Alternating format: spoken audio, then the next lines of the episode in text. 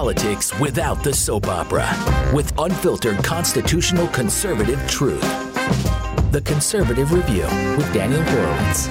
And welcome back, fellow American patriots and Minutemen standing at the ready to fight anew against the tyrants. This is your host, Daniel Horowitz, back in the house for a brand new week of broadcast here Monday, January 17th. It is the day when we commemorate uh, Martin Luther King's contributions to our country.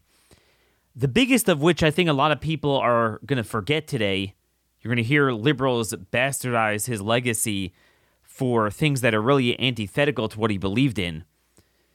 The single, probably the biggest principle that I think he established from the letter in the Birmingham jail, which I think you should all read that. Truly remarkable, speaks to our time. One has not only a legal but a moral responsibility to obey just laws. Conversely, one has a moral responsibility to disobey unjust laws. Um, this is the time we're in. He also said an individual who breaks a law that conscience tells him is unjust and who willingly accepts the penalty of imprisonment in order to arouse the conscience of the community over its injustice is in reality expressing the highest respect for the law. Um, this is where we are today with senseless hatred and discrimination and apartheid. Again, senseless for something that does not affect other people. And in fact, to the extent it does, the more you are uh, injected with this, the case rates are higher. We have new data from Quebec, in addition to Scotland, uh, demonstrating that as well. But I want to change gears a little bit, at least for the first half today, and juxtapose this you know what government is doing that's evil to to what government is supposed to do as part of the social compact to protect us, and nowadays is not doing it.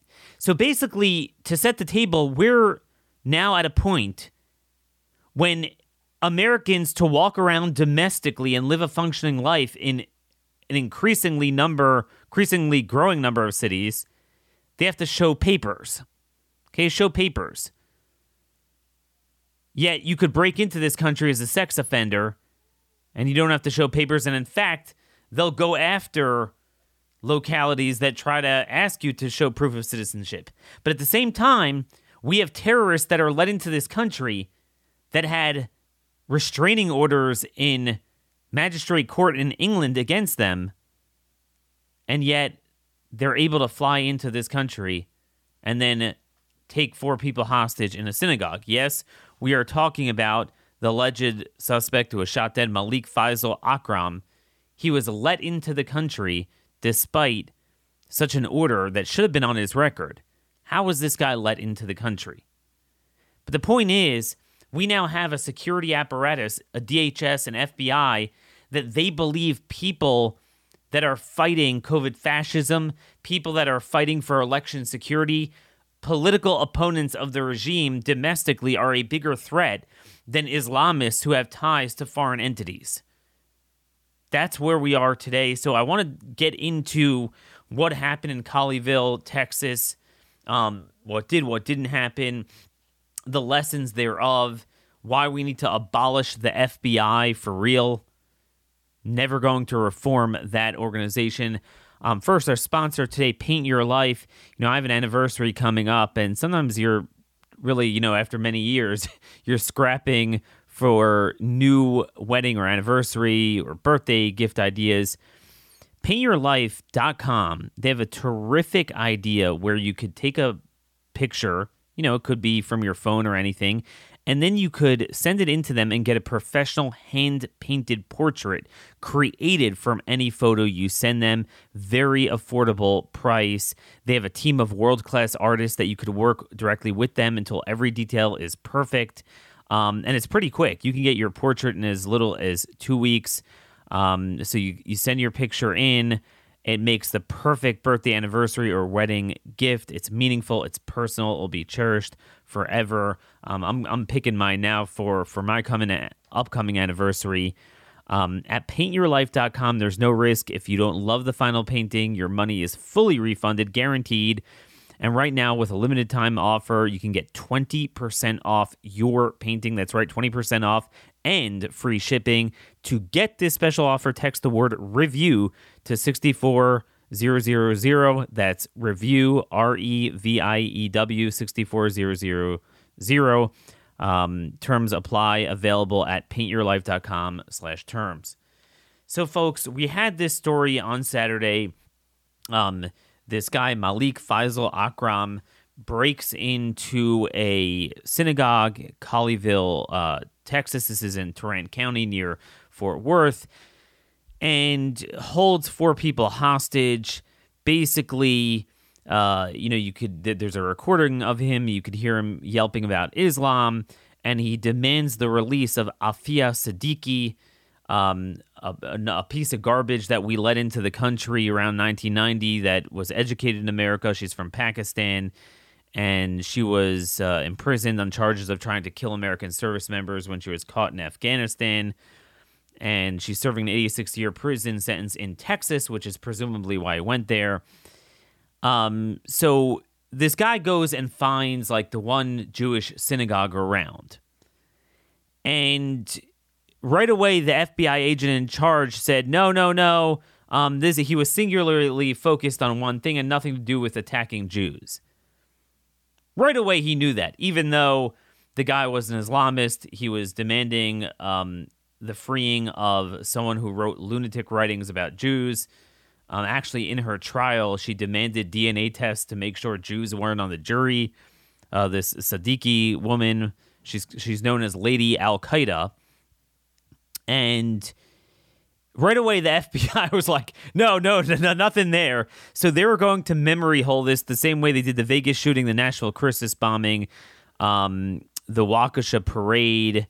You know, Darrell Brooks, the black supremacist that that uh, mowed down six um, people at a parade two days after the Kyle Rittenhouse verdict. Um, people forget about the Nashville Christmas bombing. Um, and by the way, yeah, the April 2021 Capitol shooting. We forget about that as well um, you'll be like, what? April 2021? Yeah, that's right. Three months after they had, um, you know, January 6th, Officer William Evans, 18 year Capitol Hill police veteran, he was killed. Okay, directly. Nobody was directly killed on January 6th. You know that. No police officer. Whereas Officer William Evans, Capitol cop, he was mowed down allegedly by Noah Green, a follower of Nation of Islam. Um, he is accused of ramming um, his car into two police cars. Then he got out and, um, you know, like like with a knife or a machete, he was shot dead. At the time, Nation of Islam founder Louis Farrakhan pointed out in a statement that he was mourning the loss of a brother who could have been a future star in his movement. Um, and again, I think when he did the ramming is when he killed uh, Officer Evans. Yeah, most of you probably never knew about that. So typically, you don't hear about this type of stuff. But what happened was the reason why the FBI had to recant and say, "Oh, they're you know investigating this as terrorism," is because thankfully there's the, the British media is all over this. You know, you have the UK Telegraph, the Daily Mail. The UK has some good media outlets, and eh, the problem is this is an international angle. So they lost control of the news cycle. The American media and the FBI were going to bury this. You know, Joe Biden said, I don't think there's sufficient information to know why he targeted the synagogue, why he insisted on the release of someone who's been in prison for over 10 years, why he was using anti Semitic comments. okay, like a really bizarre statement. Then again, everything that comes out of his mouth is bizarre. But what happened was, according to British authorities, you know, the guy is a national of the UK. He's from Blackburn, which, by the way, is a city that has radical mosques with ties to Islamists. It's a no go zone. They actually put out statements from those mosques. They are martyring this guy. So this is happening there. Um, I don't know if he's originally from Pakistan or he was born in Britain, but he came over, according to CNN, he came over five weeks ago. It's not clear what type of visa he arrived on. I don't have the information as of now. Um, but basically, uh, in uh, police in Manchester, England, arrested two other teenagers in connection with Akram. So this was something they could not memory hole, and they have to admit that it is indeed, you know, a, a terrorist incident. So this is a pretty big deal. Okay, this is not just a guy that was living here for a long time. He clearly came in to engage in an op. Okay, he was let in a few weeks ago, and then he goes and takes uh, you know, people hostage in a synagogue. Um, you know, Texas appears to be because this Siddiqui, a Lady Al Qaeda woman, is in a Texas prison. Um, this was obvious from day one. This is not New York City. This is Colleyville, Texas. So it's not like there's too many synagogues around there. Um, so this clearly was targeted. Um, now, there's another interesting angle here. Just two months ago, the Council on American Islamic Relations, CAIR, right? That's the American branch of the Muslim Brotherhood. They demanded she be released. They're they're having rallies all over the place. So here we have a Texas synagogue attacked by a supporter of an international terrorist, which is support from an organization that works together with DHS. Right? CAIR works with DHS, they work with the FBI. The subject matter was a known Jew hater, right, this Siddiqui woman, yet the FBI didn't want to connect the dots originally. In a Facebook post just from November 15th, two months ago, CAIR of DFW wrote, We'll be meeting with congressional offices to educate them about Dr. Aafia and call for her release. Special thanks to CAIR for being a pillar and letting utilize the office, which is walking distance from Congress, as our primary staging and organizing area. So we now have Democrat congressmen that met just two months ago with an organization calling for the release of a terrorist. The release of a terrorist who, um, by the way, injured in Afghanistan. She she took a, took a rifle and injured an FBI agent and a army officer. So she's serving 86 years. And then now, two months later, we let in what appears to be an international terrorist into the country and then holds people hostage in a synagogue, demanding the release of this terrorist for whom there's a known domestic organization in America that is demanding her release and has actually met with the congressman. Could you imagine if if tomorrow you'd have a, a, a real white supremacist go and um, you know with ties to conservative congressmen and and organizations that people like me are a part of or something like that demand holding someone hostage like in a black church let's just say uh you know, to release one of the people that are being held for January 6th in the DC jail. Could you imagine like those people just totally operating with impunity in this country? You you now have a special FBI unit, domestic terrorism unit, um, to go after people like myself. That's essentially what it is. Um, and call everyone white supremacists. And then you have us letting these people into the country. Right? And then you have organizations and mosques that are related to this. Okay, this is from the Middle East Forum just from a couple months ago. I, I Sam uh, Westrop, I didn't know this was going on. But evidently, this whole effort to free her, it's not just like a random terrorist has done this. This has been going on for a while, and it has the full support from organizations that are not only not on the hit list of the FBI to monitor them, but they downright work with them. Okay? This is from the article here. A wide variety of lawful American Islamist groups and clerics, many of whom have grown increasingly close to Islamabad over the past decade, also now campaign on Siddiqui's behalf. In 2016, campaigners established the Aafia Foundation, a 501c3 organization that lobbies for Siddiqui's release, as well as that of other convicted criminals and jihadists. It is a leading member organization of the Coalition for Civil Freedoms and Islamist umbrella group established by Sami al Arian. He's a Palestinian Islamic Jihad operative, jailed and then deported from the U.S. because of his efforts to support the terrorist group. The Aafia Foundation has plenty of other willing partners in Islamist circles, including the Diyanet Center in Maryland. That's the big Lanham, Maryland mosque, the big, biggest mosque in North America funded by the Erdogan government in Turkey, um, as well as the Dar ul Hijra, a hard, hardline mosque in Virginia, whose former imams have included the late Al Qaeda leader Anwar al Awlaki.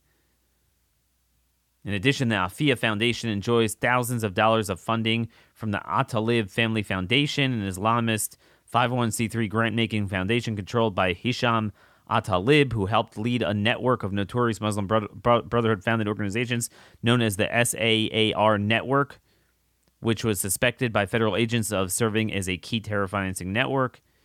So, this whole thing, there's a whole rich history behind American Islamist organizations pulling with ties to terrorists, uh, rallying and doing political operations on behalf of this Siddiqui woman. And now we have again, you know, people held hostage. Luckily, there was a good outcome. And but the point is, this is at a time when they're solely focused, the FBI, DHS, solely, solely focused on people like you and me. And by the way, this hostage thing, evidently, this was um, a known operation on behalf of this woman. This is from the Hindustan Times in India. And again, India would know about Pakistani born terrorists. Um, there's an article out. The hostage uh, situation in the synagogue in Texas was resolved on Saturday night, but the demand of the suspect has raised uh, brought back global jihad on, on the agenda. The hostage taker claimed to be the brother of Pakistan born convicted neuroscientist Aafia Siddiqui. It turns out it wasn't the brother, but it was a supporter. Um, Karachi born Siddiqui is a cause celebre of the terrorist world, with pan Islamic groups like Al Qaeda and the Islamic State have sought her release, and U.S. journalists James Foley and Steven Sotloff were beheaded by Abu Bakr al Baghdadi's fanatics in revenge. So this is this is a big deal, folks. Known as Lady Al Qaeda, Siddiqui was married to the nephew of the 9/11 prime accused in Pakistan national Khalid Sheikh Mohammed.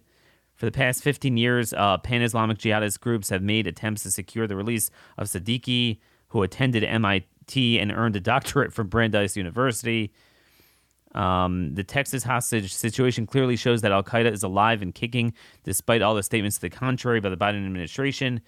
The fact is that Indian Mujahideen co-founder and Pakistan-based Riaz Bhatkal, as per NIA charge sheet on Yasin Bhatkal, had met Al Qaeda operatives in 2013. Yasin Bhatkal, who was picked up by the Intelligence Bureau from Nepal in August 2013, told his interrogators that Riaz had told him to kidnap Jews from Pushkar Mela in Rajasthan and demand the release of Aafia Siddiqui. So this is very interesting that there was actually a case in um, in India where where they were going to kidnap Jews as a strategy for securing Siddiqui's release. This was eight years ago.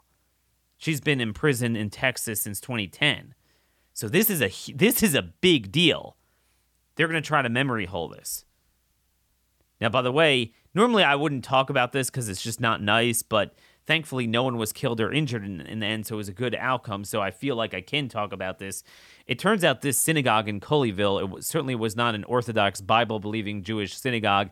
It was an extreme left wing synagogue. There's um uh, my friend Andy Bostom, who's a scholar on Islam. He's written thick books on on uh, on Islamic anti-Semitism.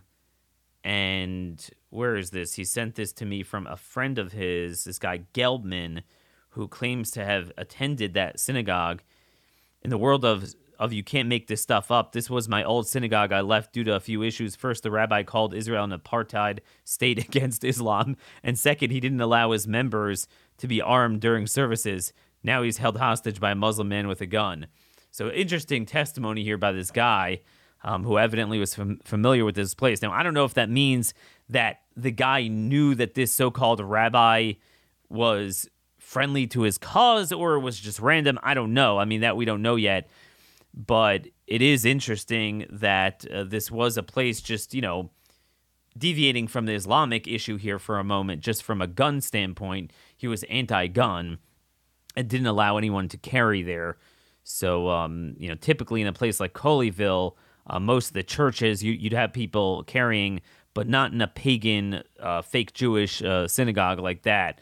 Um, but again, it doesn't change the fact that you know clearly this was intended as a terror attack, And our government was ready to memory hole this immediately, if not for the British government, British media. So this will certainly be interesting to watch. But again, it raises the point that, you know, what is the purpose of the FBI? What is the purpose? They could only be used against us at this point, which is why I fully support abolishing them. Think about it. Do you think the next president, if it's a if it's a Republican, is is going to be able to drain that swamp? There's nothing to drain. I mean, this demonstrates what, what's so sad about the jihad against conservatives in America, against people that fight COVID fascism, the apartheid, is that we really do have serious threats. We really do have terrorists that are still working against us. And we have an immigration system that's wide opened. Wide opened. It turns out um, the UK Daily Mail is reporting that Akram was given a rare ex- exclusion order in Blackburn's magistrate's uh, court because he was like ranting about 9 11 and attacking people there or something. He was in the courthouse. How is a man like this able to fly to the US?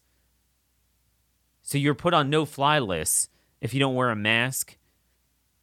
They're talking about no fly for someone who doesn't have the shots. And yet, this guy was not on a no fly list. You have people that attended the protest on January 6th, never did anything criminal. They're on no fly lists.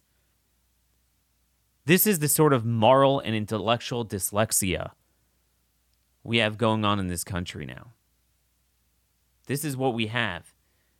We we have record crime, record illegal immigration, cartels crashing our border, Chinese immigrants, foreign students, espionage problems from there, and then you have the Islamic threats pouring into the country. And yet you and I are the enemy. Again, this is why you cannot live harmoniously with people like that. There's a new poll out from um, Rasmussen Reports and the Heartland Institute of a thousand likely uh, U.S. voters from earlier this month. And, you know, they polled different views on, on COVID fascism. 48% of Democrats believe, these are Democrat voters, so it's half of them, they believe that the government should fine and even imprison anyone who questions the COVID 19 vaccine efficacy on social media, television, radio, or its publications. Shockingly, 14% of Republicans and 18% of independents believe that too, which shows you how scary that is. 47% of Democrat voters favor a government tracking program for anyone who's unvaccinated. Um, 66% of all voters are against governments utilizing di- di- uh, digital tracking, but 47% of Democrats are for it. 55% of Democrats are in favor of government finding Americans who do not get the vaccine. Right? So we're not even talking about the passports anymore. Literally just finding. So let's say you're home, you don't go anywhere, literally finding you for not getting something that now spreads the virus worse. So, uh, you know, a day like this, when we talk about Martin Luther King and wax poetic, we're forgetting we have the most senseless organized discrimination at the highest level that's completely senseless. The lesson of Martin Luther King was when we had senseless hatred, discrimination, segregation for nothing more than I don't like who the person is, I don't like the color of his skin. I don't like he doesn't do the same things I do. He doesn't make the same medical choices I do when they clearly do not affect anyone. Even if you still believe that it offers some degree of prophylaxis, right? Which there's no evidence that it does against Omicron. That's that's old. It's outdated outdated vaccine. But it literally does not affect anyone else because it does not stop transmission. Um, this was even against Delta, same viral load. Every single study that looked at this, there was no study that showed otherwise. And against Omicron, clearly the data show from Scotland, uh, really everywhere in the UK, Denmark, Netherlands, Ontario. Uh, we now have from Quebec that the the um, infection rate among those who have the shots is even higher. It just doesn't matter. And again, we know that leaky vaccines, this is well known, that there's no, well, it, it's not, it doesn't stop transmission, but it's good against critical illness. That's good in a vacuum, but the problem is if you understand microbiology, leaky vaccines make the virus worse.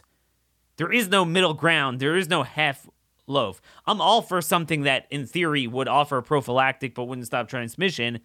Um, but you have to understand microbiology. Vaccines have to be perfect. Fauci himself said that. A complete blood libel against Americans now. This is happening in every major city now. They're being forced into, um, you know, in, in, into taking something. Again, 21,000 deaths on theirs, over a million adverse events. And we know it's underreported by a factor of 41 Harvard study. Everyone I know that's had serious adverse events, they're not reported in VAERS.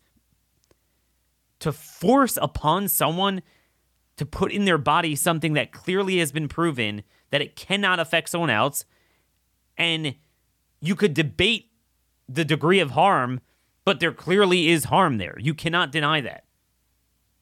Okay, you cannot deny when a 150 year old life insurance company in Indiana comes out and says they have 40% increase in all cause deaths among younger people and almost almost none of it could be attributed to the covid deaths right if you added up all the covid deaths in that age cohort and there's no desire to get to the bottom of this, the less it works and the more safety concerns that come out, the more they mandate it senselessly. Right? I mean, you could theoretically be someone who holds the opinion, man, it, it did its job for a few months, it had its thing, but but with the evolution of the virus, it's over with. And yet, precisely now is when they're getting more vicious, more vicious than ever. Just how vicious are they getting?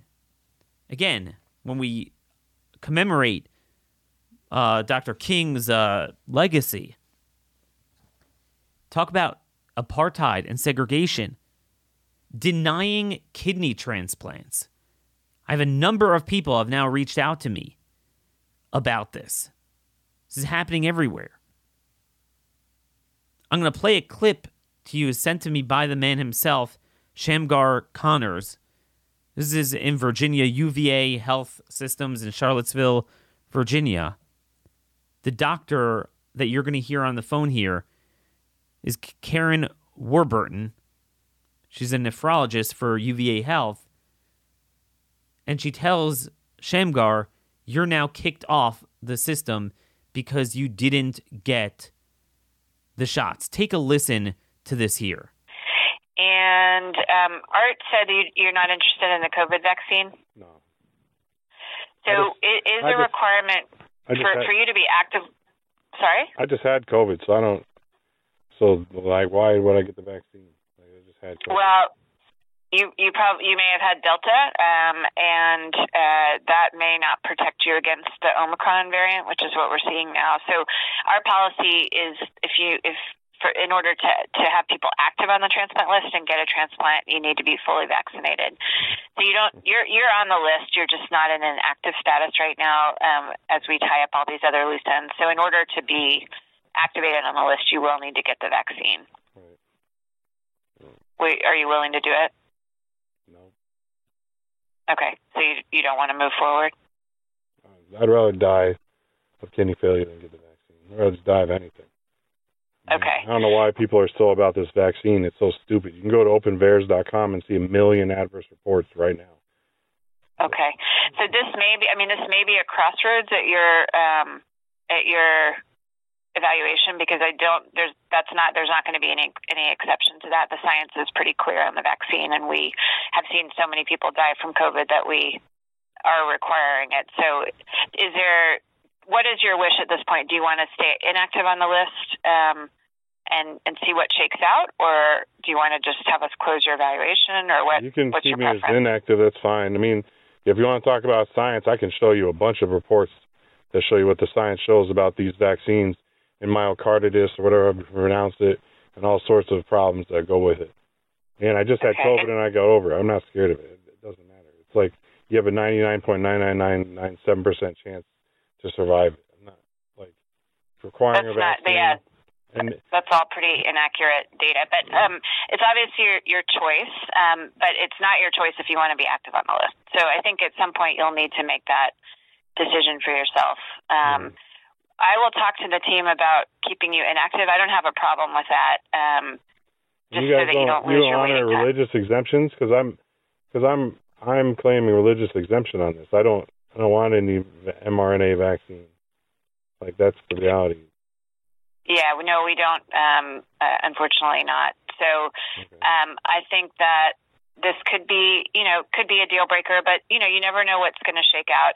The other thing is, even if we closed your evaluation and you decided to come forward later, let's say like COVID ends and this isn't an issue anymore, um, you're and you wanted to get relisted, your waiting time would go back to the start date of dialysis. Do you, do you remember when you initially started dialysis? It was like last year, year and a half ago. Okay. So you would lose some waiting time. So I do think there's a disadvantage to you to come off the list. Um, so if the team is willing to keep you on an inactive status, I would probably recommend that. Um, I just need to make sure that that that's okay. I don't have a problem with that. But just to be clear that you won't be able to be activated on the list or transplanted until you get vaccinated. All right. Okay. Any questions for me? No. Okay. All right. Thanks. Thanks. I'll have Stephanie reach out to you. All right. Take care. Bye bye. So, folks, there are so many lies and inaccuracies in that cruel, sickening statement. I can't even begin to imagine. So, first off, why would you deny? Why would you do that to a person? So, the only intellectual way I could even wrap my arms around this, you say, well, we have a limited supply, so then we we believe that you know, I don't know, you're more likely to die if you don't get the shots from COVID, so we're not going to waste a kidney on you. That that's the best way maybe I can art- articulate it. Now, we never l- l- before we get into the facts here, we've never done that with anything else. You have people that downright make active lifestyle choices on drinking. Um, they've gotten themselves their liver in trouble because of uh, alcoholism, drugs. They've affirmatively taken steps to, to harm their bodies, and we've never done this before. We that that's always a red line. We've treated everyone equally in healthcare, and here it's it's you know we're not talking about anyone who did anything bad. It's just that they don't want to take something that's experimental. That's literally experimental. Literally has caused twenty one thousand deaths and theirs, uh, over a million adverse events, and then this guy freaking had the virus, folks. So the, the the woman's like, well, Omicron natural immunity doesn't work. Well, if natural immunity doesn't work, do you know what else doesn't work? The shots. It's unbelievable. And of course, natural immunity makes makes it that you can never get meaningfully ill. There's no evidence of someone who had uh, the virus, then got Omicron and died from Omicron with prior infection. Whereas with the vaccine, man, I, I already have I've uh, tons of people have come up to me, you know, for guidance on what to do with hospitalizations. Um, they have a loved one on a ventilator, and they had two shots, many of them three shots. They don't work. But folks, every study that has studied kidney transplant patients, they have shown that the vaccine doesn't really work for those people. This is before Omicron. It never stimulated enough meaningful immunity. This is known with kidney transplant patients, certainly liver. I mean, but most of the studies I know of were with uh, kidney transplant patients. This is literally the science science's opposite. So you have a guy that had the virus versus someone, let's say, who didn't but has the shots. It is a proven fact that they have better immunity. A proven fact. So early on, there was a Mayo Clinic study, there was a Johns Hopkins study that showed they barely get stimulated immunity from the shots. Most of them did not get antibodies from it. Um, but there was a study out of Transplant Center University Health Network in Toronto, Canada. Okay? And where is this published? Was it JAMA? Just trying to see here. It might have been published in JAMA. I don't have it in front of. Oh no, no, Journal of Infectious Diseases. Journal of Infectious Diseases. Vaccinated SOTRs, their solid organ transplant recipients, mounted significantly lower proportions of S specific polyfunctional CD4 T cells after two doses relative to unvaccinated SOTRs with prior COVID. Straight up, this guy's being denied a transplant for a lie, an utter lie. The study transplant center in Toronto looked at it. Together, these results suggest that SOTR generate robust T cell cell responses following natural infection that correlate with disease severity, but generate comparatively lower T cell responses following mRNA vaccination. Straight up there. Their science is complete backwards. This guy, Shamgar Connors, had the virus already, right? Could not get seriously ill. This has been proven even with transplant patients who are immunosuppressed. Um, you know, they, they have a little bit less um, killer T cells, but than than a typical person after prior infection. But what seemed pretty clear from this study was that they couldn't get really seriously ill from it again. Whereas with the with the vaccine, if they did not have prior infection, not true at all. And and this is the big lie. I, I've dealt with just the last couple weeks, I've dealt with two kidney transplant patients, one of whom is already on a second failing kidney, needs a third one, and they got COVID. And they had the shots, and the shots didn't work for them. And I got them treat treatment, and, and thankfully, you know, one of them I'll say publicly because he um he won't want to take credit, but he deserves it. Richard Amerling, we had him on the show before. He's a nephrologist. Um, you know, because it's very complicated they're they're they have a bunch of conditions they're on a bunch of medications. What could they take? The, the, our options are more limited because some of the things we use to treat covid with a typical patient um you know couldn't be used on them and they got them through it. These same dirtbag nephrologists who will deny kidney transplants to people based on a lie that kid, that the vaccine that vaccines somehow work when they get the shots and then they get covid that same nephrologist is not there for them. There's another guy that we're in the process of, of getting him over this, close friend of the show, um, been a longtime supporter. Her husband's on her on his second failed kidney. There's a lot of other conditions. He's on a lot of medications. So he was failed by the system. His doctors didn't treat him. And he got two negative PCR tests shows you how worthless they are. So, you know, I always promised I would take care of her because I, I, knew he, you know, he was very high risk. I said, look, you know, let me know as soon as you have something. But the problem was, you know, the family seemed to get it, but he had two negative tests. And then, but for a while, he had this. He was he was coughing. He was sick. But that's kind of how he always is in the winter with a lot of these, you know, pathogens. So he thought whatever. And then suddenly, three weeks later, his blood oxygen level is hovering around 90. And it's like, what the heck? And he gets an X-ray, and it does it's it's it uh, shows COVID pneumonia, which comes up distinctly um, from from a typical pneumonia on an X-ray, and it's like I, that really took me for a loop. I was like, man, how did I miss that? Because typically, if your blood oxygen level starts dropping, especially if you're someone that vulnerable, you're dead within three days. I mean, you can't go on three weeks like that.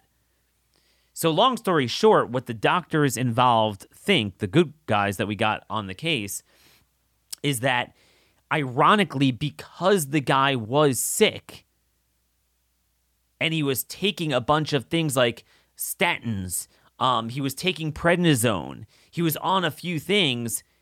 It was like a half a protocol, so it kind of kept it at bay. That's how. That's why he didn't crash. It was like a rolling baby cytokine storm rather than a full blown cytokine storm, which even a healthy person, once you drop without without treatment, you you you couldn't miss it. You you know they told him to go to the ER. Thankfully, he didn't, and he's he's better now. Then held budesonide on his lungs worked terrifically. It is criminal, criminal that people, as soon as their uh, levels are dropping, are not given prednisone or methylprednisolone, and then the inhaled nebulized budesonide. It is utterly criminal. But it's funny, that's what happened in this case, and he was um you know, he didn't wind up crashing because of that. and now they got him on other things, and he's doing a lot better. But no thanks to the shots, which didn't work for the guy. I mean, this whole thing is a lie. They're the ones putting out dangerous misinformation that is disproven by every study around there. It doesn't work. And then what does work, they trash. The next person that says ivermectin doesn't work, I'm going to punch their face off. 70 studies. We now have the, the one from Brazil, 220,000 sample size, an entire city in Brazil. It is now published in Cureus in, in uh, Cureus this is peer reviewed. And it's just truly unbelievable. 68% reduction in hospitalizations among those taking pretty low dose, low dose prophylaxis. Imagine if you have high dose at the time that you actually get it, but 68% reduction among those with comorbidities. Because again, I've been pointing this out again and again, and this was known. You could find even the media articles on this that the, the Pfizer and Moderna studies had very small, limited data on people with comorbidities. They, they, they largely tested younger, healthy people. And that was always the big lie the people that needed it the most, and this is what we're seeing, they cannot rely on it, which is why all of these governors, these dirtbags that get three shots, they get COVID. Guess what? They go for the monoclonal antibodies, and I can guarantee you they have a private doctor that's likely prescribing a Z-Pak and and steroids, if not ivermectin hydroxychloroquine.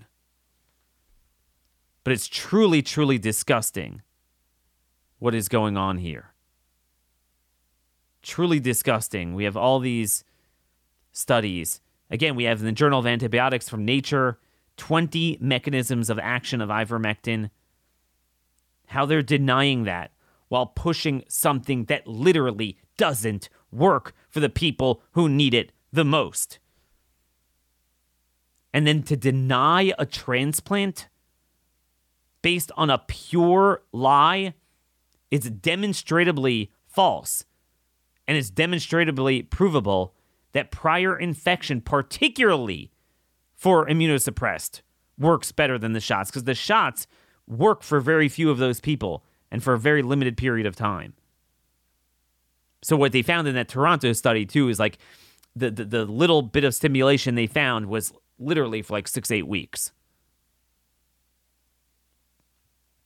But again, this is Cureus Journal of Medical Science. You could find the full study there 220,000 subjects. Um, and uh, great, great results with viral clearance. Yet, even in Florida, we're still having this problem with the hospitals. Uh, this is from the Epoch Times. After 28 days on a ventilator, family loses legal battle to try ivermectin and other alternatives. Um, this was a, a Mayo Clinic Florida case. Truly heartbreaking, truly disgusting. It's happening in Florida. The governor and the legislature need to get on this. There's not a single state where we have proper treatment. Not one. It is shocking what is going on. They shove on them remdesivir. You now have the Maryland governor giving it out outpatient to the um, rather than making the monoclonals available uh, preemptively, like the Florida governor is doing, uh, you know, as prophylaxis, the new uh, uh, AstraZeneca version, they're pushing on them remdesivir. Don't let anyone tell you they're following science when they're pushing a drug that causes kidney failure. It had to be pulled from an Ebola trial, right? Ebola is very dangerous. So, a trial of Ebola is where you're really going to go all out right? So to be dangerous enough to have to pull it from a trial of something that's very a very deadly disease, man, it has to be bad. Had a 53% death rate. New England Journal of Medicine published December 2019, and yet something with 70 studies behind it. Something with the largest largest sample size of anything studied on COVID. Something with the only study of modalities. Nature's Journal of Antibiotics, Italian researchers 20 detailed mechanisms of action against SARS CoV 2 at all stages. And we have the DARPA memo now from Major Mike Murphy from DARPA sent to the Spe- Inspector General of DOD that they've always known hydroxychloroquine and ivermectin work, and then with ivermectin they write at every stage. Again, when we say every stage, obviously, you know, you get to the ventilator stage, it's certainly not nearly as good as it is. Nothing is going to be um, as it is used earlier outpatient. Um, you know, I I could talk about this a little later um, when we get more details, but there was this case in Mercy Hospital in Buffalo, uh, Minnesota. Um, I, I was privileged to be involved and I helped the family evacuate after two months on a ventilator. Um, this guy, Scott Quiner, uh, to uh, Dr. Varon's hospital in Houston. Dr. Varon is basically the only Patriot doctor that is not outpatient. He actually has a hospital where he directs the care, so he's properly treating people. They have like one fifth of the death rate of every other hospital in the country from COVID there. So, you know, this is kind of a last, last ditch effort there.